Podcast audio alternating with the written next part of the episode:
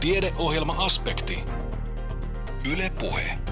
Aspektilla jatketaan seuraavan tunnin ajan. Tällä kertaa aiheena ammattitaidon MM-kisat, moniarvoisuuden itäraja ja taikausko kristinuskon rinnalla. Lähetyksen kokoaa Kimmo Salveen. Aluksi kuitenkin asiaa alkoholista. Alkoholin käyttö saattaa nimittäin olla kehittyville aivoille haitallisempaa kuin aiemmin on tiedetty. Kuopion yliopistollisen sairaalan nuoret ja alkoholihankkeeseen kuuluvassa tutkimuksessa selvitettiin, miten runsas nuoruusiän alkoholin käyttö vaikuttaa aivokuoren sähköiseen toimintaan ja ärtyvyyteen. Alkoholin käyttö voi olla haitallista, vaikka haitat eivät näykään heti arkielämässä. Erikoislääkäri, tohtorikoulutettava Outi Kaare toteaa, että pinnan alla voi kyteä kaikenlaista, vaikka mitään haittoja ei vielä näkyisikään. Outi Kaaretta haastattelee seuraavassa Anne Heikkinen. Alkoholin käyttö näyttää olevan kehittyville aivoille jopa haitallisempaa kuin aikaisemmin on tiedetty. Miksi on näin?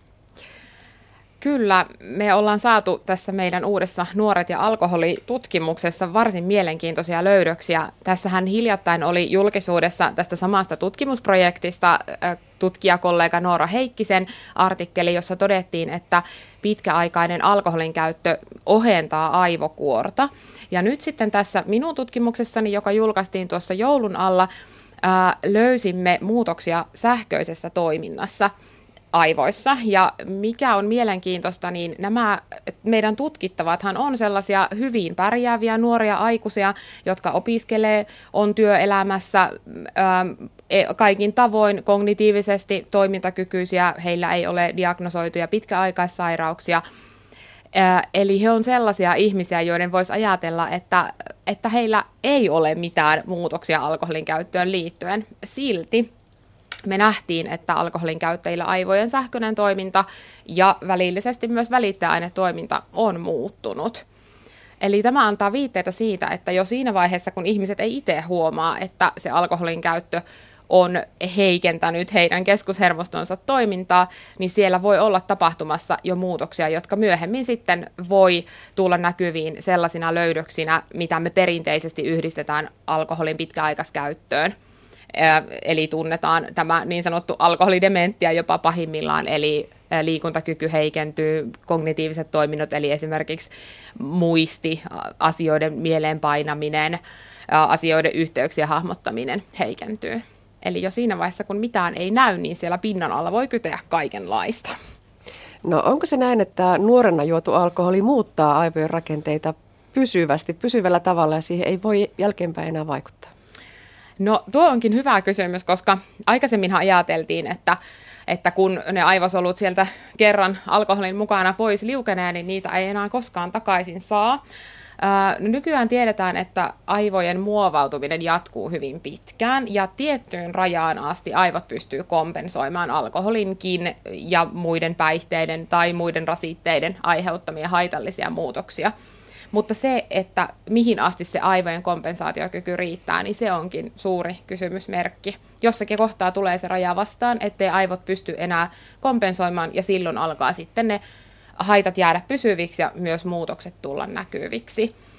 Ja vielä tähän lisäisin sen, että kun olemme pohtineet, että mitä nämä meidän tutkimuslöydökset nyt sitten käytännön kannalta tarkoittaa, niin voikin olla, että tämä aivojen sähköinen muutos, joka me tässä tutkimuksessa havaittiin, on nimenomaan osoitus siitä, että aivot yrittää kompensoida. Eli että se suurempi sähköinen aktivaatio on osoitus siitä, että aivot niin kuin pinnistelee niitä alkoholin haitallisia vaikutuksia vastaan. Nuoret ja alkoholi-hankkeeseen kuuluvassa tutkimuksessa selvitettiin, miten runsas nuoruusiän alkoholin käyttö vaikuttaa aivokuoren sähköisen toimintaan ja ärtyvyyteen. Tähän seurantatutkimukseen osallistui 27 nuorta aikuista, jotka olivat käyttäneet alkoholia runsaasti nuoruusiästä aikuisuuteen sekä 25 raitista tutkittavaa. Tutkimuksen alkaessa osallistujat olivat 13-18-vuotiaita. Tohtorikoulutettava Outi Kaarre. Meidän tutkimusaineisto on alun perin sellaisesta nuorten terveystutkimuksesta kerätty, eli silloin kun tämä tutkimus alkoi, niin nämä tutkittavat oli 13-18-vuotiaita, ja se oli tämmöinen kyssy nuorisopsykiatrian tutkimus, jossa kartotettiin näiden nuorten mielenterveyttä, terveyspalveluiden käyttöä ynnä muuta. Se oli tämmöinen niin sanottu ikäkohorttitutkimus, eli Kuopion tietyn ikäisistä nuorista kaikki mahdolliset pyrittiin saamaan siihen tutkimukseen mukaan. Eli alussa oli iso porukka. No sitten tälle isolle porukalle lähetettiin seurantakysely, muutaman vuoden päästä. Ja sitten sille porukalle, joka oli vastannut tähän seurantakyselyyn, lähetettiin vielä toinen seurantakysely, ja siitä päästäänkin tähän meidän aineistoon. Eli niistä, jotka oli vastannut kahdesti tähän seurantakyselyyn, niin kutsuttiin sitten tähän meidän nuoret ja alkoholitutkimukseen tämä tietty porukka. Eli puolet sellaisia, joilla oli ollut runsasta alkoholin käyttöä kaikissa näissä seurantakyselypisteissä ja siinä alkupisteessä tietysti myös, ja sitten puolet heille sopivia verrokkeja, joilla ei ole ollut alkoholin käyttöä. Eli meillä on tosiaan tietoa näiden tutkittavien alkoholin käytöstä kymmenen vuoden ajalta. Mutta paljonko on paljon ja paljonko on liikaa, eli millaisista alkoholimääristä puhutaan? Outi Kaarre. Aika isoja määriä. Siis meillähän tämä alkoholin käyttö on määritelty sellaisen nuoren itse täyttämän, yleisesti käytössä olevan WHO kehittämän Audit C-kyselyn mukaan. Eli siinä kysytään, että kuinka usein käytät alkoholia, kuinka paljon käytät alkoholia silloin kun käytät ja kuinka usein otat kerralla enemmän kuin kuusi annosta. Ja me ollaan sitten määritelty tietyt pisterajat, jotka ylittämällä nuori on kuulunut tähän runsaan alkoholin käytön ryhmään.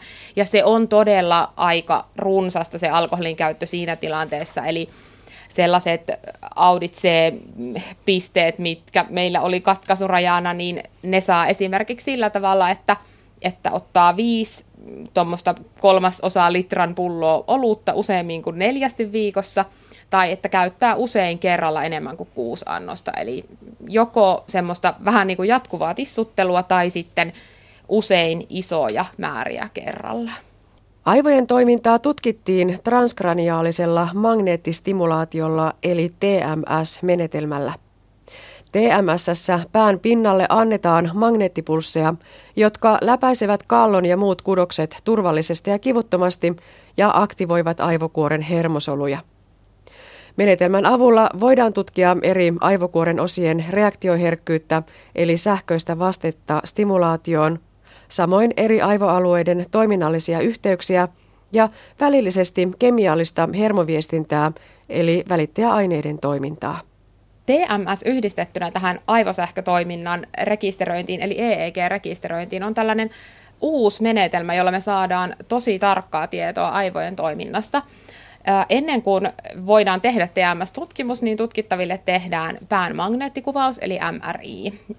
Tämä MRI-kuvaus mahdollistaa sen, että pystytään antamaan se magneettistimulaatio juuri oikeaan paikkaan. Eli tutkittava tuota, saa kallon läpi kivuttomasti semmoisen magneettipulssin, joka sitten aiheuttaa aivojen sähköisessä toiminnassa muutoksia. Eli se magneettipulssi aktivoi hermosoluja ja niiden välisiä yhteyksiä. Ja se, että mitä siellä aivojen sähköisissä toiminnoissa tapahtuu, niin me pystytään rekisteröimään samaa-aikaisella EEGllä. Ja tätä TMS-EEG-tutkimusta on tehty sen verran paljon, että me tunnetaan aika hyvin, että miten semmoinen terve, normaalisti toimiva aivokuori reagoi siihen magneettistimulaatioon. Eli siksi me nyt pystyttiin tässä niin kuin vertailemaan tätä alkoholin käyttäjien ja raittiiden aivojen sähköistä toimintaa, että me tiedetään, että miten se niin kuin normaalisti menee. Nuorille ei ole tehty tämmöistä TMS-EEG-tutkimusta, jolla tutkittaisiin alkoholin käytön vaikutuksia koskaan aikaisemmin, ja aikuisillekin on tehty ainoastaan hyvin vähän tutkimusta. Eli tämä on sillä tavalla ihan maailmanlaajuisesti uusi juttu, että ollaan päästy tutkimaan nuoria tällä menetelmällä. No minkälaisia tuloksia täältä löydettiin? No ensinnäkin meillä tuota, kaiken kaikkiaan näillä alkoholin käyttäjillä niin aivojen sähköinen akti- aktiivisuus tietyllä aikavälillä oli suurempaa kuin näillä raittiilla koehenkilöillä. Sitten ää, eräs tämmöinen TMS-EEGstä tunnettu aivovaste – oli selkeästi isompi alkoholin käyttäjillä kuin raittiilla koehenkilöillä. Se siis tarkoittaa sitä, että, että aivokuorella tapahtui suurempi tämmöinen sähköpurkaus siinä kohtaa mikä siis tarkoittaa sitä, että aivokuori on siinä kohtaa voimakkaammin stimuloitunut kuin näillä terveillä koehenkilöillä. Tästä nimenomaisesta aivovasteesta tiedetään, että se liittyy tuohon GABA-hermovälittäjäainetoimintaan, eli tämä sillä tavalla tosi mielenkiintoisesti yhdistää tämän sähköisen toiminnan myös siihen hermovälittäjäainetoimintaan. Kun jos mennään ihan näihin aivojen perusteisiin, niin aivoissahan ne viestit kulkee sekä sähköisessä muodossa että sitten hermovälittäjäaineiden kautta. Ja tässä, nyt tässä meidän TMS-EEG-tutkimuksessa me pystyttiin havainnoimaan sitä, että sekä sähköisessä että myös välittäjäainetoiminnassa tapahtuu todella muutoksia, kun on käyttänyt alkoholia pitkään. Lisäksi voisin vielä mainita, että, että näiden edellä kuvaamieni löydösten ohella niin myös se, että mitenkä nämä sähköiset muutokset siellä aivokuorella eteeni, niin myös se oli erilaista alkoholia käyttäneillä ja niillä raittiilla tutkittavilla. Eli se tarkoittaa todennäköisesti sitä, että myös eri, aivokuori väli, eri aivokuoriosien väliset yhteydet on jollain tavalla erilaisia, kun on käyttänyt pitkää alkoholia. Joo, ja tässä on varmaan vielä mielenkiintoista se, että kukaan näistä tutkittavista todellakaan ei täyttänyt niitä päihdehuollon, päihdehäiriön diagnostisia kriteereitä, ja silti tulokset olivat näinkin voimakkaita. Kyllä, eli näille kaikille meidän tutkittaville on tehty diagnostinen psykiatrinen haastattelu, SKID, joka on yleisesti käytetty kansainvälinen tämmöinen psykiatrista diagnostiikkaa ää, tukeva haastattelu, ja sillä perusteella heille olisi asetettu esimerkiksi alkoholin riippuvuuden tai alkoholin haitallisen käytön diagnooseja, jos olisi voitu, mutta kellään ei oma, oman kuvauksensa mukaan ollut tullut alkoholista semmoisia haittoja, että me oltaisiin pystytty asettamaan edes sitä alkoholin haitallisen käytön diagnoosia.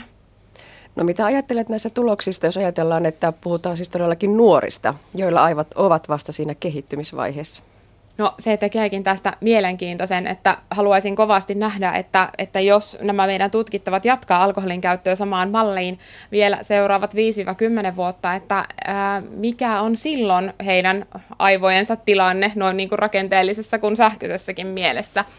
Totta kai mua huolestuttaa se, että kun jo tässä vaiheessa, kun mitään ei ulospäin ole nähtävissä, siis tarkoitan mitään sellaista, että alkoholi olisi aiheuttanut haittoja, niin kuitenkin me pystytään näillä meidän uusilla tutkimusmenetelmillä havaitsemaan näitä muutoksia. Sehän tarkoittaa sitä, että, että siellä on ehkä jonkunlainen aikapommi kytemässä, jos se alkoholin käyttö jatkuu. Niin, pohditaan vielä hieman sitä kliinistä merkitystä. Jos näitä muutoksia nähtiin sekä sillä sähköisessä että kemiallisessa hermoviestin välityksessä, niin mitä se tarkoittaa ihan käytännössä? No, sitähän me ei vielä pystytä täydellä varmuudella sanomaan, että mitä kaikkea se voi tarkoittaa. Tässähän on monia eri vaihtoehtoja. Yksi tämän tutkimuksen, voisinko mä sanoa nyt heikkouksista, on se, että mehän ei olla tehty näille tutkittaville TMS-EEGtä ennen kuin he on alkanut käyttää alkoholia. Eli on täysin mahdollista, että näiden alkoholia runsaasti käyttäneiden nuorten aivot on ollut jo valmiiksi jotenkin eri lailla toimivia. Eli sehän voi olla myös niin päin, että eri tavalla reagoiva aivokuori altistaakin sille runsaalle alkoholin käytölle. Tämän suuntaista on nimittäin havaittu aikaisemmissa EEG-tutkimuksissa, siis sellaisissa, joihin ei ole yhdistetty tuota transkraniaalista magneettistimulaatiota. Eli esimerkiksi, että alkoholistien lapsilla EEG-vasteet on ollut vähän erilaisia kuin mitä terveiden vanhempien lapsilla. Eli tämä voi olla syy tälle runsaalle alkoholin käytölle, tai sitten se voi olla seuraus siitä, tai todennäköisesti se on monen tekijän summa. Mutta jos tämä on seuraus, niin silloin se voi todella olla esimerkiksi tämmöinen kompensaatiomekanismi, eli aivot yrittää paikata niitä alkoholihaitallisia vaikutuksia. Ja se, että, että mitä tämä sitten voi jatkossa tarkoittaa, niin se, että, että hermonvälittäjäainesysteemit ei toimi kunnolla, niin sehän voi sitten johtaa isoihin esimerkiksi kognitiivisiin ongelmiin, eli just näihin jo mainitsemiin muistivaikeuksiin, toiminnan ohjauksen pulmiin ja niin edelleen. No entä Otikaare, mihin näiden tulosten pitäisi johtaa? Pitäisikö vaikkapa niitä diagnosisia kriteereitä ja hoitoon ohjausta kiristää ja tiukentaa? No ihan ensiksi toivoisin tämän johtavan siihen, että kiinnitettäisiin yhä enemmän huomiota siihen nuorten alkoholin käyttöön, ei normalisoitaisi sitä, ja myös niin päin, että kun nykyisinhän on onneksi paljon sellaisia nuoria, jotka ei käytä ollenkaan alkoholia, että vahvistettaisiin sitä käyttäytymistä. Eli erittäin tärkeää on, että kaikki, jotka toimii nuorten parissa, on kiinnostuneita nuorista ja siitä, että käyttääkö he päihteitä. Ja jos nuorella on sellaiset alkoholiasenteet, että hän ei halua viinapulloon tarttua, niin sellaista täytyy tietysti vahvistaa ja antaa siitä positiivista palautetta. Mutta sitten toisaalta myös niin, että jos sitä alkoholin käyttöä on, niin siihen pitää ajoissa puuttua. Sillä tavalla me pystytään ehkäisemään sitä, että ei pääse syntymään pidempikestoisia ongelmia ja sitten sitä kautta näitä aivomuutoksia esimerkiksi. On saatu hyviä tuloksia esimerkiksi sellaisesta niin sanotusta lyhytneuvonnasta, eli siitä, että nuorilta kysytään heidän päihteiden käytöstään ja annetaan siitä välittömästi sitten palautetta, joko positiivista tai sitten semmoista tiedotusta siitä, että mihin tämän kaltainen päihteiden käyttö voi tulevaisuudessa johtaa. Eli tärkeää on, että nuoret saa asiallisesti ja kiihkottomasti tietoa päihteiden käytön vaaroista – ja myös sitten ohjausta siinä, että mihin he voi hakeutua, jos heillä on ongelmia päihteiden kanssa. No entä tutkimuksellisesti? Miten tutkimus jatkuu? No, meillä on moniakin haaveita tulevan tutkimuksen suhteen. Ää, mielelläni tietysti jatkasin seurantaa näiden nuorten kanssa, että jos he jatkaa edelleen alkoholin käyttöä, niin jossakin vaiheessa olisi todella mielenkiintoista tehdä seurantatutkimus ja katsoa, että miten se aivokuori siinä vaiheessa sitten – heillä reagoi. Myös olisi mielenkiintoista eh, tehdä sellaista tutkimusta, jossa katsotaan, että miten näillä meidän tutkittavilla aivokuori reagoi eh, akuutille alkoholialtistukselle. Tällaisia tutkimuksia on tehty joskus aikaisemmin itse asiassa ihan Suomessakin, mutta silloin tutkittavat oli terveitä ei alkoholia pitkään käyttäneitä. Eli siinä olisi taas meille yksi uusi tutkimuslinja, jos me pystyttäisiin tutkimaan sitä, että miten alkoholia pitkään käyttäneiden aivokuori reagoi sille alkoholille. Siitä me saataisiin ehkä lisää ymmärrystä just tähän syy- vai seurauskysymykseen. No onko tämä menetelmä nimenomaan tämä transkraniaalinen magneettistimulaatio, onko se se sellainen avain, jonka avulla näihin kysymyksiin voi löytää vastauksia? Kyllä, tämän sähköisen toiminnan ja aivokuoren eri osien välistä yhteyksien osalta saadaan tosi, tosi paljon mielenkiintoista tietoa tätä kautta. Sitten meillä on tietysti tässä meidän nuoret ja alkoholitutkimusprojektissa myös paljon muuta hyvää tutkimusta, eli mehän ollaan tehty tuossa projektissa myös esimerkiksi magneettikuvausta ja, ja toiminnallista magneettikuvantamista, eli sanoisinko näin, että mikään menetelmä yksinään ei ole semmoinen autoaksi tekevä, mutta kun yhdistämme voimiamme eri erikoisalojen kanssa, niin lopputulos on sitten hyvä. Nuoruusiän alkoholin käytön vaikutuksista kertoi erikoislääkäri, tohtorikoulutettava Outi Kaarre. Syksyllä järjestetään jälleen ammattitaidon maailmanmestaruuskisat eli World Skills-kisat ja tänä vuonna tapahtumapaikkana on Abu Dhabi. Loppu- ja alkuvuoden aikana ympäri Suomea järjestetyissä karsinnoissa on kerätty eri ammattioppilaitosten opiskelijoista sitä parasta opiskelija-aineesta muodostamaan Suomen kisajoukkuetta. Savon ammatti- ja aikuisopistosta Suomen maajoukkueeseen osallistuu kolme kilpailijaa. Lentokonehuollossa kilpailee Matias Korri, leipomoalan lajissa Annika Kuvaja ja metalliala edustaa Juho Nissinen. Tapasin näistä kaksi kilpailijaa viime keväänä Suomen taitajakisoissa levy- ja hitsauslajissa kultaa voittaneen Juho Nissisen sekä media-alalta ammatinvaihtajana leipomoalalle suunnanneen Annika Kuvajan. Kuvaaja lähti jo pian mediaassistentiksi valmistuttuaan kohti leipomoalaa ja nyt käynnissä ovat syksyllä alkaneet alan opinnot. Työtä hän tekee jo työssä oppimisen puitteissa Kajaanissa ja kaiken lisäksi nyt varmistui paikka alan edustajana Suomen maajoukkueessa. Leipomoala on nyt mukana kisoissa ensimmäistä kertaa.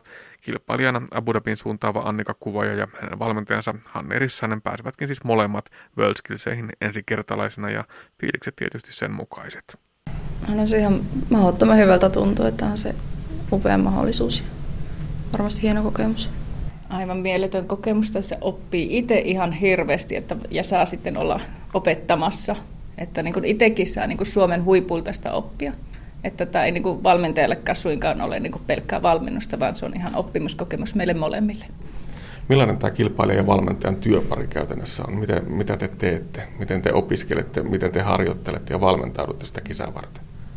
On siis tosi tiivistä työskentelyä silloin, kun harjoitellaan ihan paikan päällä yhdessä. Että tosi paljonhan mä kysyn Hannelta neuvoa ja Hanne neuvoo ihan, ihan kaiken, mitä, mitä se tietää. Ja sinähän tiedät. No en tiedä. Välillä pitää minunkin soittaa aina sinne fiksuimmille ihmisille, että miten tämä homma hoidetaan, mutta että apua kyllä saa aina. Ja tota, että tiivistähän meidän yhteistyö on, että välillä on sille, että mulla on ryhmä tuolla ja Annika työskentelee siellä ryhmän joukossa. Välillä on semmoisia, että sä työskentelet ihan itsenäisesti, että mä oon talossa, mutta että olen saatavilla. Että varsin monimuotoista on tämä meidän koulutus ja sitten tota, tai opiskelu. Ja tota, sitten sulla on se työelämässä, kun sä olet, niin sä opiskelet myös koko ajan siellä työelämässä sitä, näitä leipoma-asioita. Niin Annika, millainen tämä sun polku tähän nyt on ollut? Sä oot äh, nyt alanvaihtaja ja mm. tota, lähdit sitten aivan toiselta alalta tänne leipon puolelle. Niin, media-alalta valmistuin peruskoulun jälkeen ja lähdin leipomoalalle syksyllä. Syksyllä aloitin ja onhan tämä ollut, no miten se nyt sanoisi, nopeasti tuli tämä kisa, kisamahdollisuus sitten, että lähden kyllä siis innokkaana ja on avoin kaikille uudelle ja opiskelen ahkerasti sitten. Mikä sut saa vaihtamaan alaa? No mä oon oikeastaan aina tykännyt leivomisesta ja sitten mä olin kesätöissä leivomolla pari kuukautta ja harmitti, kun en voinut jäädä sinne sitten pidemmäksi aikaa. Että ja sitten kun koulutus puuttuu, niin tajusin, että tämä on just se, mitä mä haluan tehdä ja että se mä tykkäsin tosi paljon. Niin säkin alanvaihtajaksi kohtalaisen nuori yleensä alaa vaihdetaan ehkä sillä vähän myöhäisemmässä vaiheessa tota, työelämää, mutta niin kuin jo täältä ei, naisilta ei pidä kysyä koskaan ikää, mutta säännöstä kun lunttaa, niin 22 vuotta taitaa olla se yläikäraja kisoihin osallistumiseen. Ei ihan tyypillinen tapaus kuin tämäkään. Niin, että samana vuonna sitten vaiho alaa, kun olin valmistunut, että niin, niin 20 minuuttia. Ei teillä varmaan, varmaan koulussakaan hirveän paljon näin nuoria alavoihtajia kuitenkaan Ei ole hirveän paljon, että sitten peruskoulupuolelta löytyy yleensä ne kilpailijat. Tätä nyt on myös ensimmäinen kerta, että aikuisopiskelija lähtee ainakin meidän alalta sitten kisaamaan. No, tässä sitten lähdetään kohti valmennuksia. Mitä, miten tämä valmentautuminen tai kisaan sitten käytännössä eteen?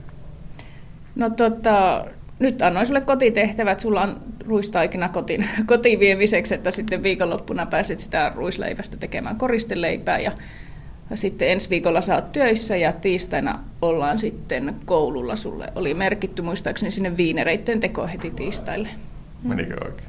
Joo, kyllä taitaa mennä. Ja sitä paitsi sitten vaikka lukisi jotain, niin sitten jos on tarvetta kahtoa jotain muutakin aina, niin sitten katsotaan kanssa samalla siinä sivussa. Eli sä teet töitä ja samalla harjoittelet, treenaat ja itse asiassa opiskeletkin. Niin, että sehän on niinku harjoituspaikka, työpaikka, että on niinku työssä oppimassa siellä Kajaanissa. Tuossa vilahti jo tuo ruisleipä.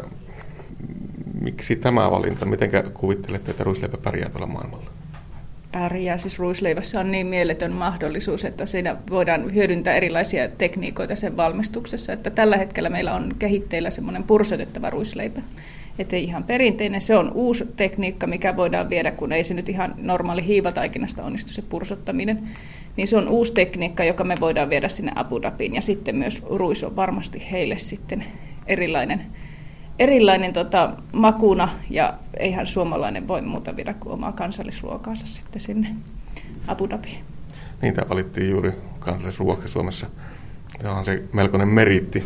Mitenkä Annika kuvittelet, miten tämä ruisleipä tuolla maailmalla pärjää? Varmasti pärjää, että on kyllä ihan samaa mieltä kuin Hanne. Että... Ja pitäähän sitä ehdottomasti viiäkin sinne minun omastakin mielestä. Ja mikä siinä vieressä, kun on hyvät viejät. Juho Rissasella on kokemusta jo ennestään kansalliselta tasolta ja taitaa kisoista olikin kotiin tuomisena levy- ja hitsauslajista se kirkkain mitali. Valmentaja Tatu Hirvonen Valmentaja Tatu Hirvosen kanssa asetetaan tavoitteet korkealle ja Suomen mestari lähteekin innolla kohti uusia haasteita.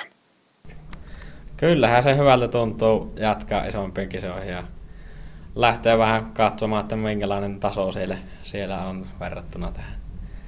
Suomen maan taso. Että todella innolla ootan ja olen lähes. Miltä se valmentajan silmi näyttää tämä tekeminen? Pärjätäänkö sillä Abu Dhabissa asti?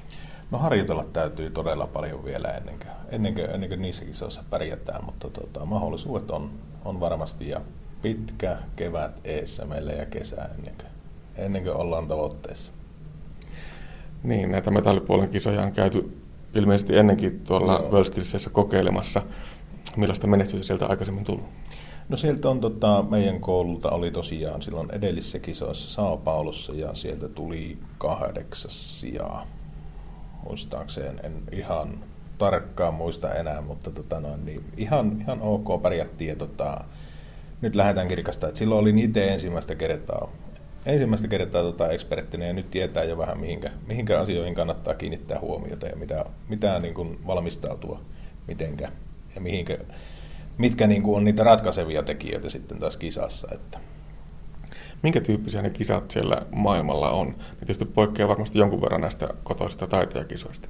Joo, ne on tota, työt on vähän hiukan isompia ja paljon paljon tarkempia ja sitten aikarajat on tiukempia, että paljon paljon enemmän joutuu tekemään lyhyemmässä ajassa kuin, kuin mitä näissä kansallisissa kisoissa.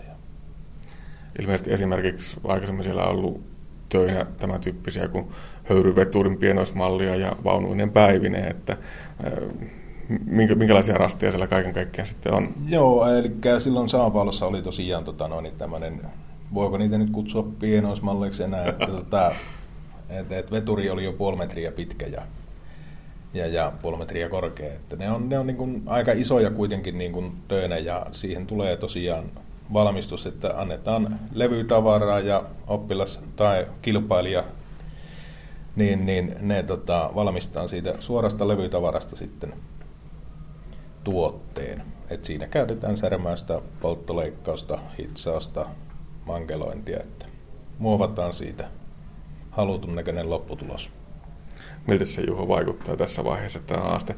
Onko mitään ennakkokuvitelmia siitä, mitä sillä kenties joutuu tänä vuonna tekemään?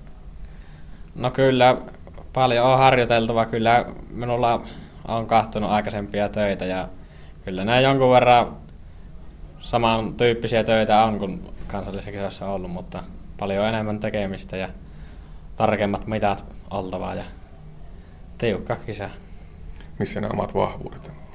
No hitsaus, hitsaus on minun vahvuus, että toki kisoihin tulee erilaiset hitsauskoneet, amerikkalaisvalmisteiset koneet, että olen hitsannut vaan kotimaisilla koneilla ja ne on jonkun verran eroa siitä, että pitää niillä harjoitella. Ja se hitsaus on, on suhteellisen pieni osa sitä työtä, että siinä on paljon, paljon muuta, on polttoleikkaus, siihen tarvii paljon harjoitusta. Sitten on matematiikkaa, tarvitaan paljon laske oikeastuja pituuksia materiaalia taivutetaan, että miten se elää siinä. Ja siinä on, on paljon juttuja. Paljon juttuja. Mitkä ne on ne alueet, missä eniten nyt kaivataan sitten tätä valmennustyötä ja harjoittelua? No kyllä se polttoleikkausta, siinä paljon harjoitusta ja sitten se on vähän, ei voi sanoa, että missä, vaan niin kokonaisuutena kaikkea pitää parantaa. Niin, että huonoja ei varsinaisesti olla missään, mutta aina voi parantaa. No ei, ei. Kaikessa löytyy jotain parannettavaa. Miltä tämä valmentajan korviin kuulostaa tämä? Kyllä juuri näinhän se on, että tota, kokonaisvaltaisesti harjoitellaan ja lähinnä just sitä nopeutta, että tekemisen rutiinia siihen pyritään, että saadaan sitä kautta se nopeus sitten esiin sieltä. Miten teillä nyt alkaa tiukka valmentautuminen Teillä on tuota, aika monta kuukautta kuitenkin tässä vielä aikaa ja erinäköisiä valmennusleirejä ja muuta. Miten, miten se käytännössä tämä harjoittelu tapahtuu? Ihan vain tekemällä? Ihan tekemällä, että tota, otetaan, otetaan tota noin, niin sellaisia asiakastöitä, mitkä on todella, todella hankalia ja sitten osa on näitä ihan vanhoja kilpailutöitä ja sitten työnantajalle, mihinkä on nyt menossa sitten työharjoitteluun, niin ollaan sovittu jo, että kaikkein hankalimmat työt Juholle. Sehän kuulostaa ihan hyvältä. Hankalien töiden erikoismies. Kyllä, kyllä sitä hankalaa työlyä nenä eteen, niin siinä on tekemistä ja miettimistä ja siinä tulee paljon sitä harjoitusta, että tekemällä oppii tämä. Sitten ei ole muuta vaihtoehtoa. Eipä siinä mitään. Jäädään katselemaan, miten tämä valmentautuminen tässä etenee ja katsellaan ehkä myöhemmin lähempänä kisoja, että, että missä te olette, olette niin kuin menossa. Kyllä, hyvä. Tsemppi. Kiitos. Kiitos. Näin siis Abu Dhabiin lokakuussa suuntaavat opiskelija Juho Rissanen ja hänen valmentajansa Tatu Hirvonen. Haasteltavana olivat myös leipomoalan opiskelija Annika Kuvaja ja hänen valmentajansa Hanne Rissanen. Kevätkauden ensimmäisenä vieraana filosofiakahvilaan Kuopiossa saapui Itä-Suomen yliopiston yleisen historian professori Jukka Korpela, joka pohti omassa alustuksessaan moniarvoisuuden itärajan paikkaa. Yksilöllinen moniarvoisuus on meidän arvomme, mutta onko se absoluuttinen ja kaikkea käsittävä arvo? Annetaan Jukka Korpelan jatkaa. Voisin aloittaa vaikka siitä, että mä, yhden, yksi kritiikin kohte on John Rawls ja sen hänen oikeudenmukaisuusteoriansa, joka syntyi toisen maailmansodan pettymyksistä ja siitä, että Rawls ajatteli luovansa tämmöisen absoluuttisen oikeudenmukaisuusteorian, joka on ajasta ja paikasta erolla. Eli hän supisti historian maailmasta. Historia on kaikki, missä on aika ja paikka. Ja toisaalta kontekstitonta historiaa ei ole, ja Roos unohti kai sen, että, että hän on itsekin yhden kontekstin tuote. Eli hän on jossain historiassa toi ajatteleva ihminen, joka selittää sitä oman taustansa kautta. Ja näin ollen nämä absoluuttiset totuudeksi nostettu yksilö ja tämä yksilölliset ihmisoikeudet on aika pitkälti länsimaisen maailman tuotetta. Ihmisoikeusliiton Kaari Mattila totesi tuossa jouluna, että mielestäni sellainen yhteiskunta, jossa kaikkien oikeudet eivät toteudu, ei ole terveellinen yhteiskunta. Suomikin on tullut menestyväksi sen, myös sen ansiosta, että jokaisen ihmisen oikeus ja yhdenvertaisuus on otettu meillä keskeiseksi politiikan ohjenuoraksi. Tässä on aika keskeisiä sanoja se, että näin ajattelemme mielestäni menestys- ja politiikan ohjenuora. Jos tämän pyytäisi vaikka jonkun ISIS-filosofin miettimään, niin hänellä olisi varmaan jokaiseen pointtiin tässä sanottavaa ja hyvin perustellisesti sanottavaa vastaan. Kysymykset ei ole sillä tavalla, ne lähtee meidän niin kuin arvopohjasta niin kuin hyvin ymmärrätte sen. Siis me voidaan sanoa empiirisenä havaintona tämmöisiä, jotka niin kuin tukee tämmöistä tervettä ja rationaalista länsimaista järkeä. Että joku ISIS-terroristi, tai sanotaan vaikka palestilainen terroristi, joka ampuu ohjuksen israelilaiseen kylään, niin on aivan hullu, koska sehän ammuttaa se ohjus alas ja se tuhoaa mitä Israel kostaa ja tappaa viattomia lapsia. Tai että on aivan selvää, että presidentti Assad pitää ajaa maanpakoon, koska hän on julma ter- tyranni. Meillä on, meidän pohdinta menee enemmänkin siitä, että eikö se te, palestinalaisterroristi tajua, mitä siitä seuraa. Ja eikö Assad voi antaa kansalleen demokratiaa. Eikä me oikeasti niin kuin mietitä sitä, että mitä idea on, on ampua viattomia ihmisiä baarissa tai ajaa rekalla jonnekin joulutorille.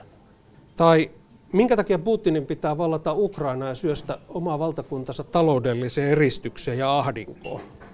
Ja on vielä itsekin rikollinen ja korruptoitunut, niin kuin länsimaisessa puheessa sanotaan. Ja me selitetään tätä rationaalisesti tätä meidän maailmaa. Mutta me selitetään sitä sen takia, että sen pitäisi viedä kohti tätä meidän maailmaa. Ja sen takia tärkeä selitys on siitä näille terroristeille, ainakin viime vuosien keskustelussa ollut se, että he on toisen polven syrjä, syrjäytyneitä maahanmuuttajia. Ja ensimmäisenä terroristina on ajateltu Ranskan tunisialaista Halil Kelkalia 90-luvulla. Kun Neuvostoliitto romahti, se johtu, päätyi kaaukseen. Ja ajateltiin, että siitä nousee länsimainen demokratia. Ja nyt kun näin ei käynyt, niin tärkeimpiä selityksiä on ollut muun muassa se, että KGP niin solu kaappaa vallan, pitää poliisivaltiona valtaa pystyssä väärentämällä vaaleja ja kieltämällä sananvapauden ja äh, ahdistelemalla ihmisiä. Tämän taustaksi monta kertaa sit saadaan vielä näitä, niin kuin ihan referenssejä. Mussa islamin puolesta terrorismin vastaisia lausuntoja saadaan tavallisesti Kairon Al-Azarin yliopiston maltillisista sunnaoppineilta – tai länsimaissa asuvista islamilaista. Ja todetaan, että terrorismi ei kuulu islamiin. Taas näitä KGP-analyysejä ja sitä, että Venäjällä toden, todella halutaan kohti demokratiaa, niin niitä voi kyllä lukea Itä-Euroopan tutkimuslaitosten ja ajatushautomoiden ja niissä toimivien venäläisasiantuntijoidenkin lausunnoista. Mutta sitten toisaalta voidaan taas miettiä Halil Kelkaalista, että oliko hän todella ensimmäinen terroristi vai niin kuin voimme lukea tuolta Raamatun tuomarien kirjasta. Simpson tunnusteli kahta keskipilaria, joiden varassa rakennus oli, ja painoi oikean kätensä toista ja vasemman kätensä toista pilaria vastaan. Sitten hän sanoi, menköön minulta henki samalla kuin filistealaisilta. Simpson ponnisti voimansa äärimmilleen ja rakennus luhistui päämiesten ja kaikkien sisällä olevien päälle. Näin hän surmasi kuollessaan enemmän vihollisia kuin oli surmannut elämässä. Tämä on semmoista 700-800-luvulta ennen Kristusta. Että kyllä näitä tässä pyhässä kirjassakin terroristeja on ja, ja se kuuluu tähän länsimaisen ää, traditio juuri. Samalla tavalla kuin Isiksen Palmyran tuhoaminen on tietysti omalla tavallaan totta, että se oli terroriteko, mutta kuninkaiden kirjassa kerrotaan vähän samanlaisesta tapahtumasta. Ja nyt mut on hävinnyt paikka, mutta sielläkin kuvataan Baalin temppelin tuhoaminen sillä tavalla, että kuinka Baalin pappi, pappi tapettiin ja sitten kuinka temppeli poltettiin ja Jumalan kuvat hajotettiin. Ja lopulta sitten eh, sen jälkeen siitä tehtiin yleinen käymälä. Frankfurter Allgemeine Zeitungin mukaan Frankfurter Allgemeine Zeitung korosti sitä viime keväänä, että näitä Alazarin oppineita ei oikeasti pitäisi ustoa, lännen intelligenttiä, että islam on niin monimuotoinen, että, että, että sieltä löytyy nämä vanhat jumalalliset juurensa. Mä palaan tähän logiikkaan myöhemmin. Tuossa joulukuussa Corriere della Serassa painotettiin voimakkaasti, että terrorismin pohja on uskonto. Että ei se ole mikään niin kuin sosiaalinen syrjäytyminen ja turhautuminen, vaan se on ideologiaa ja sillä on tota, hyvin voimakkaat oppineet ja, ja, ja itse asiassa hyvin sofistikoitu ideologia takana. Ei terroristit ole syrjäytyneitä, vaan korkeasti oppineita ihmisiä takana. Tietysti ne viimeiset toteuttajat ehkä muuta on. Venäjän mielipiteistä monta kertaa voidaan ajatella, että ajatushautomot ja lännessä työ, työskentelevät ja pietarilaisintelligentsia on aika pitkälti marginaalissa. Kun luetaan, itse asiassa Venäjällä syvästi ajatellaan niin, että Vladimir Putin on hyvin suosittu. Hän on niin kuin patriarkka Kirill kutsuu Jumalan ihme. Ja hän on sankari. Et ympäri Venäjää voi ostaa teepaitoja, jossa Putin ratsastaa jääkarhulla tai tiikerillä tai tai kaikkea muuta. Me varmaan voitaisiin ajatella, että semmoisia teepaitoja tehtäisiin Sauli Niinistöstä. Mutta ne on aivan vakavassa mielessä tehtyjä ja, ja, ja ne kertoo vain siitä, että argumentaatio on hyvenen toista, johon vedotaan sen vallan oikeutukseksi. Ja venäläiset on itse asiassa hirmu huolissaan länsimaisesta rappiosta, jonka tunnusmerkkejä ovat itse asiassa ne, joita me kutsutaan länsimaiseksi moniarvoisuudeksi ja moniarvoisuuden peruspilareiksi ja ihmisoikeudeksi. Et Voidaan tietysti sanoa, että mitä kävi Libyalle, kun Kattavi kaadettiin ja kansalle annettiin vapaus. Entäs sitten Saddam Husseinille ja Irakille? Voidaan myöskin pohtia, että minkälaista demokratiaa tapahtuu Puolassa ja Unkarissa tällä hetkellä. Ja näinpä voisikin miettiä se, että jos terroristi olisikin uskovainen, jonka on usko ihmisymmärrystä korkeampaa iankaikkiseen viisauteen, jota ihmisen rationalismi ei tavoita. Ja onko loppujen lopuksi yhdistyneiden kansakuntien ajatus kansakunnista ja niiden arvoista on osa tämmöistä länsi-eurooppalaista imperialismia. Et rationalismi on vain yksi aatteellinen valinta loppujen lopuksi sitten ihmiskunnan historiassa. Ja sillä tavalla on tietysti myös niin, että onko yksilölliset oikeudet, puolueet ja riippumaton oikeuslaitos ja ihmisten tasa-arvoisuus vai yksi historiallinen valinta. Jos järjestelmä rakentuu sukuihin ja klaaneihin, perustuvaan tämmöiseen yhteisölliseen malliin, joka koko ajan alistaa sitten, tai se yksilö on niin kuin vaan klaanin jäsen, niin silloinhan yksilön arvot on myöskin alisteisia. Ja silloin omat suuret etunsa myöskin. Ne ei välttämättä kauhean onnettomia tämmöisen lauman jäseninä, vaan ne ajattelee asiaa toisin. Mutta silloin on hirveän vaikea suhtautua vakavasti nepotismin kieltoon vallassa. Esterin kirja tuossa vanhassa testamentissa loppuu minusta hauskasti, kun Persian hovista. Juutalainen Mordokai oli arvossa seuraava heti kuningas Xerxeen jälkeen. Hän oli suuresti arvostettu juutalaisten keskuudessa ja lukuisten heimoveljensä rakastama. Sillä hän toimi aina kansansa parhaaksi ja pyrki kaikin tavoin huolehtimaan heimolaistensa hyvinvoinnista. Niin, tämä on niin omalla tavallaan siltarumpupolitiikan esi-isä, voisi ajatella. Et se ei ole tuomittavaa, vaan se on se normi, jota pyritään seuraamaan. Näinpä pääsen ensimmäiseen pointtiin, että mikä on itse asiassa länsimaisen moniarvoisuuden historiallinen tausta. Ja mä en nyt aloita tässä antiikista enkä protagoraaksista muuta kuin mainitsemalla hänet, koska periaatteessa Minusta historia ei ihan mene sillä tavalla, että antiikissa syntyy tämä länsimaisuus ja siitä sitten vaan keskiaika oli pimeätä ja hävittiin pois, vaan pikemmin nykyinen tutkimus ajattelee enemmän niin, että semmoinen niin sanottu 1100-luvun vallankumous synnyttää Länsi-Euroopan ja länsi-eurooppalaiset arvot. Se erottaa sen länsi-eurooppalaisuuden islam, muusta islamilaiskristillisestä maailmasta. Et niin kuin välimerellinen kulttuuri muodostaa omalla tavalla yhden kulttuurikokonaisuuden tuon vanhan testamentin maailman ja sen varaan rakentuvien uskontojen, eli kristinuskon, islamin ja sit niitä, ni, niihin itse asiassa aika jännästi liittyvän saratustralaisuuden kanssa. Tämmöinen yhtenäiskulttuurialueen jostain Intiasta Atlantille. Ja tästä lähtee kehittymään erolleen Länsi-Eurooppa 1100-luvun muutosten kautta. Ensin nimittäin roomalaisessa maailmassa syntyy, tai Välimeren maailmassa syntyy kyllä semmoinen asia kuin yksilöllisyys, tai yksilö, sitten jumalista erotettava totuus, ja se syntyy kreikkalaisen filosofian kautta. Persialaisessa filosofiassa sekä lähi filosofiassa jumaluutta ei alun perin erotettu millään tavalla. Et jos ajatellaan, mikä on kreikkalaisten sofistien ja vaikka Jeesus Nasaretilaisen ero, niin tärkein ero on se, että kreikkalaiset sofistit eivät pohtineet jumaluutta mutta kun vitsailivat siitä. Mutta ne juutalaiset, lainoppineet ja muut, niin ne on itse asiassa sofisteja kreikaksi, mutta ne pohtii nimenomaan jumalallista lakia. Kreikkalaiset lähti pohtimaan niin kuin näkyväistä empiiristä maailmaa. Ja silloin syntyi tämmöinen viisauden, viisaan Sofia-käsite, joka, joka eroaa jumalallisesta viisaudesta. Alkaa syntyä empiirinen maailma. Se näkyy taiteessa esimerkiksi yksilöllisten ei, ei suinkaan Kreikan klassisella kaudella keksitty, että millä tavalla ihmisvartalo kuvataan ja, ja osattu sen liikettä, vaan sitä ruudittiin kuvaamaan sen takia, että kuvaamisen tehtävä oli kuvata yksilöllistä, ainutkertaista historiallista tapahtumaa, eikä jotain yli, ylimaallista ideaa tai totuutta. Ja samalla tavalla oikeus eroaa Roomalainen oikeus on ihan poikkeuksellinen keksintö siinä, että se ei ole jumalien oikeutta, vaan se on ihmisten oikeutta, joka rakentuu sille, että toimivaltainen taho on antanut niitä määräyksiä ja toimivaltainen taho, kun on säätänyt lain tai, tai, jotain, tai jonkun, siis roomalaiset lait on hyvin monimutkainen kokoelma, en puutu siihen, niin sitä voidaan muuttaa.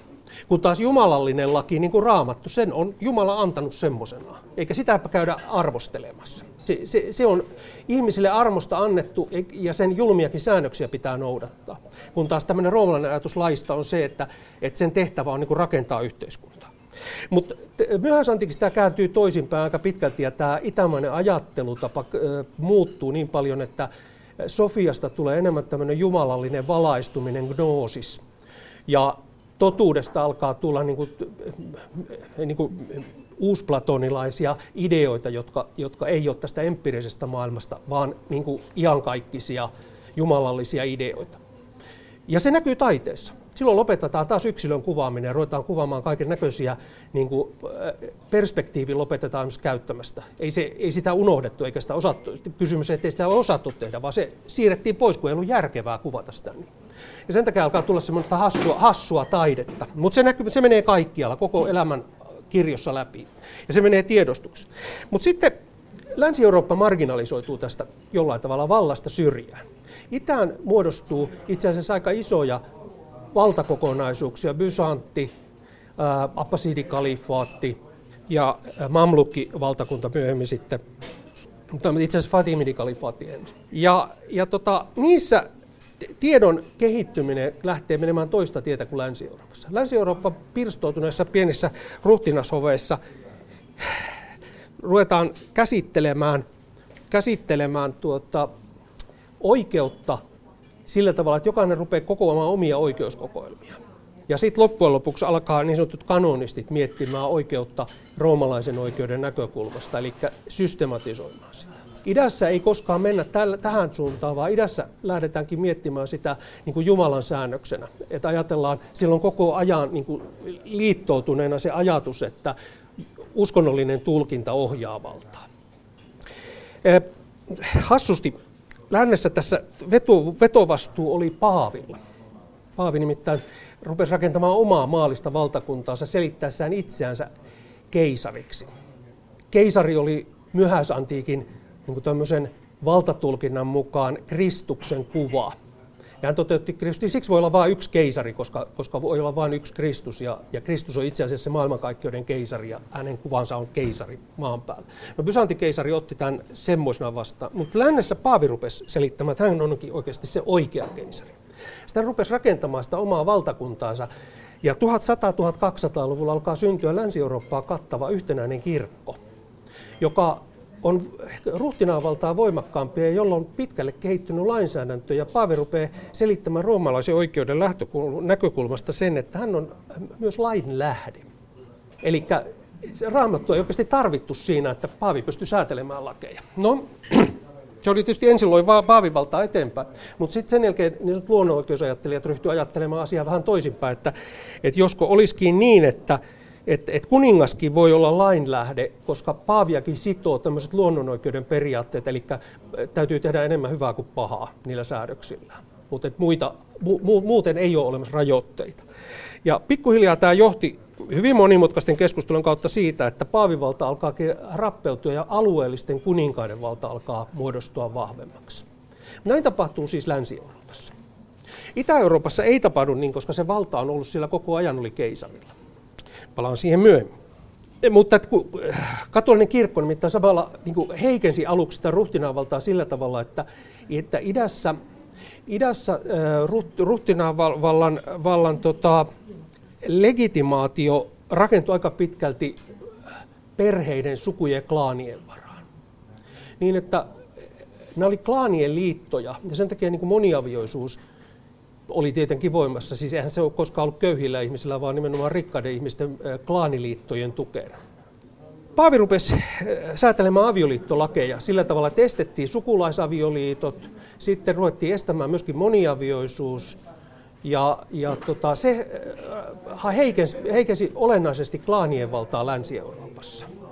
Ja se pienesi sillä tavalla, että paikallisella aluekuninkaalle tuli niin kuin mahdollisuus rakentaa vain yhden perheen varasta omaa toimintaansa, ja sitten hän keräsi ympärilleen tämmöisen virkamieshovin, sille verotuksen, ja alkoi syntyä semmoinen ruhtinaavalla malli, joka Länsi-Euroopassa sitten toimi. Te ei toimi idässä tällä tavalla. Ja sitten tämä ottaa sen Paavin ajatuksen lain, lainsäädännöstä, alkaa syntyä pikkuhiljaa terrori, territoriaalisia suverenivaltakuntia myöhäiskeskiällä Länsi-Eurooppaan. No sitä samaa tukee sitten niin kuin filosofian kehitys Länsi-Euroopassa. Aluksi tämä filosofinen tausta oli tietenkin se, että uskottiin näihin kirkon auktoriteetteihin ja uskottiin nimenomaan, että tiedon kriteeri on auktoriteetti, ei originaliteetti. Ja kun Petrus Abelard 1000-luvun alussa sanoi vielä, että, että niin kuin, ä, auktoriteetin epäilys on lähtöisin perkeleestä. Ä, Petrus Damianus, no, että, että ä, auktoriteetin epäilys on ä, lähtöisin perkeleestä. Sata vuotta myöhemmin Petrus Abelard rupesi jo keräämään niin kuin ristiriitoja. Et kun auktoriteetit väittelee kaiken näköisiä, niin, niin se alkaa syntyä semmoinen äh, niin sanottu skolastinen metodi, sic et non. Esitetään puolesta vastaan väitteitä.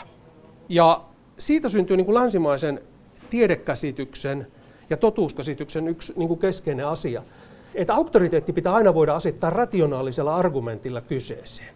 No, tämä johtaa sitten muun muassa siihen, että länsimaissa tieteet alkaa erota. Filosofia, teologia jää omaan, koska tällaisella argumentaatiolla sitten jo 1300-luvulla ei ajateltu, että, että Jumalaa voisi pahemmin todistaa. Teologia jää, tai teologiasta tulee oma tieteenalansa ja mystiikka ää, supistuu kokonaan niin kuin tämmöisen älyllisen toiminnan ulkopuolelle. Eikä mystiikka marginalisoituu hirveän paljon Länsi-Euroopassa. Oikeustiede muodostuu omaksi, ihan omaksi tieteen alakseen 1200-luvun jälkeen.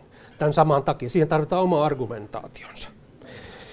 Tällä Siket noin metodilla on semmoinen merkitys nyt tämän moniarvoisuuden kannalta, että tota, koko oikeastaan se rationaalinen toiminta rakentuu nimenomaan puolesta vastaan. Jo 1200-luvun aikana esimerkiksi pyhimysten kanonisointiin roomalaiskatolinen kirkko kehitti proseduurin, jossa oli niin sanottu advocatus diaboli, eli yksi kardinaaleista oli, oli perkeleen asianajaja, jonka tehtävä oli asettaa tuota, yrittää kiistää sen kanonisoitavan pyhimyksen pyhyys. Ja vain sillä argumentaation kautta päästiin sitten, että jos ei se pysty niin kuin, puolustamaan sitä sitä näkemystä, niin sitten voitiin edetä siihen pyhy, py, pyhyyteen asti. Ja sillä tavalla oikeusprosessi myöskin meillä menee, että on, on asianajaja, siis se on klassinen roomalaisen oikeuden idea, että jokainen puolustaa argumentoiden siellä. Idässä ei näin tapahdu. Idässä ajatus kulkee toisella tavalla. Eli että hallitsijan ja vaikka kirkon piispan, että hän on, hän, on, hän on saanut tehtävän ja hän armostaan antaa sen oikeuden alamaisilleen. Että hänellä on sellainen viisas johdatus. Hän suo armostaan Jumalan totuuden alamaisilleen. Alamaisille ei ole oikeasti oikeutta vaatia sitä eikä esittää vasta-argumenttia. Jos hän esittää vasta-argumentin, silloin hän asettaa kyseenalaiseksi sen johtajan auktoriteetin. Ja se on aina loukkaavaa käytöstä. Niin se on tänä päivänäkin. Oppositio on meikäläisjärjestelmässä, tai sanotaan länsimaisessa järjestelmässä, en tiedä onko se suomalaisessa, mutta länsimaisessa järjestelmässä, se keskeinen elementti, jolla, jolla tota, tai siis se on demokratian keskeinen elementti. Ei, ei, se on demokratia, jos ei sillä ole oppositiota. Kun taas jos Venäjällä jo ajatellaan, että oppositio on, se on vihollinen, se loukkaa hallitsijan ja johtajan kunniaa. Se yrittää tuhota sen rauhan ja oikeudenmukaisuuden ja hyvyyden, joka meillä vallitsee järjestelmässä. Sen takia oppositiota pitää vastustaa. Se on niin kuin paha voima. Mutta tämä syntyy siis skolastiikan kautta, keskiaikaisen skolastisen filosofian kautta. Näin siis professori Jukka Korpela Filosofia kahvilassa Kuopiossa. Tästä aiheesta jatketaan viikon kuluttua ja tuo alustus kokonaisuudessaan Aspektin nettisivuilla. Osoite tulee seuraavan jutun jälkeen. Taikausko, pakanuus ja erilaiset loitsut olivat arkipäivää vielä pitkään kristinuskon Suomen rantautumisen jälkeenkin. Kirkkorakennusten alle kätkettiin niin sanottuja sammakokirstuja viljasatoa varjelemaan ja kalaonnea tuomaan. Kerrotaan myös, että kirkkoon on menty hakemaan taikavoimia taskussa lymynneille käärmeille ja vanhan tavan mukaan alttarille heitettiin oravan nahkoja uhrilahjoiksi. Muun muassa näistä kansanperinteistä kertoi Kuopion kulttuurihistoriallisen museon näyttely. Oppanamme on museolehtori Sanna Reinikainen. Ensimmäinen kirkko rakennettiin Kuopion niemelle jo 1552, mutta oikeastaan voisi sanoa, että todistusaineistoa on vielä tuonne 1900-luvun alkuun, että taikuuksia tehtiin siinä rinnalla. Aluksi se ehkä oli ihan avointakin, eli kun Kuopion uhrikirkkoon, niin sanottuun uhrikirkkoon saavuttiin silloin vielä kolmannen tai neljännen kirkon aikana, niin äh, sinne alttarille heitettiin oravan nahkoja tai rahaa tai jotain muuta arvokasta ja toivottiin sillä saavutettavaa nyt sitten enemmän onnea itselle.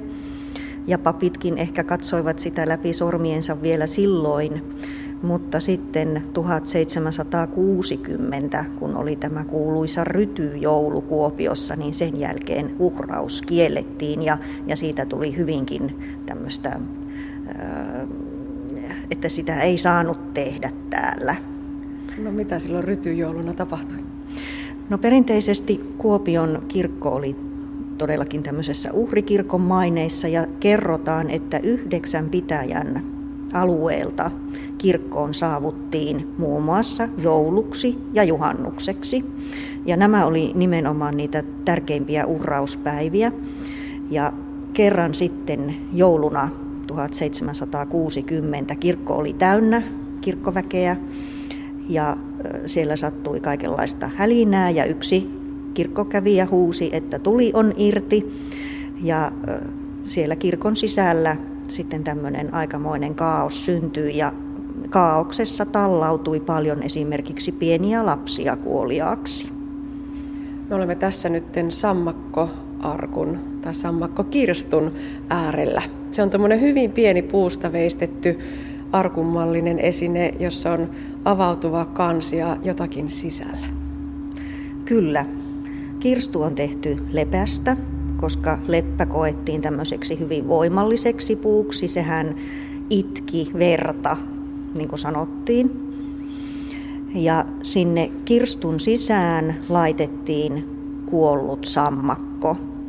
Ja jos haluttiin kalaonnea tai haluttiin siltä naapurin kalastajalta viedä se onni itselle, niin sinne sammakon kerää sinne kirstuun laitettiin sitten verkon osia. Mutta samalla tavalla tänne kirstuun on voitu laittaa muun muassa jyviä jos haluttiin omaa sato varjella taikuudelta, tai jos haluttiin rakkautta lisätä, niin sinne saatettiin laitella vaikkapa sen sulhasen joku hiuskiehkura. On sinne laitettu puu, tämmöisiä ukkojakin, että niillä on todennäköisesti sitten haluttu, haluttu esimerkiksi joku tuntematon varas saada kiinni. Että hyvin monenlaiseen taikuuteen näitä tämmöisiä vanhan ajan kirstuja on käytetty. Tuusniemeltä on säilynyt semmoinen kertomus, että miten, miten se niin laitettiin sinne, sinne, tuota, sinne kirkon alle, eli sellaisella puu tolpalla se työnnettiin sinne lä- mahdollisimman lähelle alttaria, koska se alttari oli se voimallisin paikka kirkossa. Ja sinne sitten jätettiin siihen haluttuun paikkaan ja toinen samanlainen kirstu haudattiin hautuumaalle. Nyt täytyy muistaa, että näissä ihan vanhimmissa kirkoissa se hautuumaahan oli siinä kirkolla. Mutta jos se ei ollut siinä kirkolla, niin sitten se täytyy viedä erikseen sinne hautuumaalle. Täältä Kuopiosta tuomiokirkon alta on löydetty yli 32 tällaista mm. sammakkokirstoa, eli aika yleistä toimintaa se on ollut. Kyllä, kyllä. Ja Tuusniemen puolelta, Tuusniemen kirkon ja kirkkotapulin tietämiltä on löytynyt lähemmäs sataa. Ja Vehmersalmelta on löytynyt tämmöisen vanhan taikurin Vupeksen vanhoista aitoista ja aittojen alta. Hän asui Litmaniemellä, tämmöinen Juho Ihalainen. Niin sieltä on löytynyt näitä arkun, kirstun aineksia. Ja hänestä kerrotaan, että hänellä oli näitä sammakoita aina jemmassa, että jos joku halusi taikuutta tehdä. Ja siihen, näihin arkku- tai kirstutaikuuksiin liittyi myös se kolme, kolme kertaa kiertäminen. Eli joko pään yläpuolella kieriteltiin se arkku kolme kertaa tai vaikka esimerkiksi kirkon ympäri kuljettiin kolme kertaa tai jos pelto haluttiin suojata, niin pellon ympäri kierrettiin kolme kertaa. Se kolme oli semmoinen mahtiluku. Kävellään Sanna Reinikainen vielä tuonne kultaisten luitten luokse. Mikä näiden tarina on? No nämä on ollut sijoitettuna alkuperäiselle alttarille tällaisen pääkallon osan kanssa. Ja siihen koko, kokonaisuuteen on kuulunut myös iso kullattu risti. Ja nämä pääkallo- ja sääriluut, kullatut sellaiset luut, ovat, ovat niin kuin symboloineet sitä kuolemasta saatua voittoa ja sitä Kolkatan mäkeä. Ja näistä luista sanotaan, siis tarina kertoo, että ne ovat Viipurin luostarista alkuperäisesti ja ne ovat pyhien miesten luita. Ja nyt Viipurissahan oli kaksi keskiaikaista katolista luostaria. Että olisi hyvin mielenkiintoista nyt sitten tietää ihan oikeasti, onko nämä ihmisen luita. Se pääkallo on hävinnyt aikojen saatossa. Puhutaan sitten vielä käärmeistä. Onko näin, että ne olivat sammakoiden ohella myös sellaisia voimaeläimiä, joihin loitsuuteen ja taikuuteen liittyen laitettiin voimia? Kyllä näin on. Eli käärmeitä käytettiin hyvinkin paljon ja äh, täältä Litmaniemeltä samaisen Vupeksen historiasta löytyy kertomus, että hän meni Kuopion kirkkoon käärmet taskussaan. Ja tarkoituksena todennäköisesti oli se, että hän sai tähän käärmeeseen mahdollisimman paljon voimia sieltä kirkosta, jotta sitä saatiin, saatettiin sitten käyttää myöhemmin muun muassa suojaamaan taloja, rakennuksia. Tiedän omasta suvustani sellaisen kertomuksen, että kun sukuni esi-isät rakensivat torpan, niin he laittoivat tällaisen käärmeen hirsien väliin, että kukaan muu perhe ei siinä rakennuksessa pystyisi asumaan. Vieläkö näitä tällaisiin uskomuksiin liittyviä esineitä tai tarinoita, löytyykö niitä tai kuuleeko niitä vai ovatko ne jo sitä kadonnutta, unohtunutta kansanperintöä? kyllä niitä joskus aina kuulee. Ja joskus jopa löytää näitä erikoisia esineitä. Siitä ei ole kauhean kauan aikaa, kun Jyväskylässä löytyi Tourujoen varresta lintu, joka oli mustaksi maalattu. Ja, ja tuota, kun sitä lintua sitten tutkittiin museon porukan kanssa, niin huomattiin, että se oli vanhan kirkon saarnastuolin yläpuolella oleva pyhän hengen kyyhky. Ja kun se oli mustaksi maalattu, niin sitä oli käytetty todennäköisesti johonkin taikuuteen. Näin kertoi museolehtori Sanna Reinikainen. Ja näin päätyy tämänkertainen aspekti. Lisää aspektin aiheista netissä osoitteessa kantti.net kautta aspekti sekä Yle Areenassa.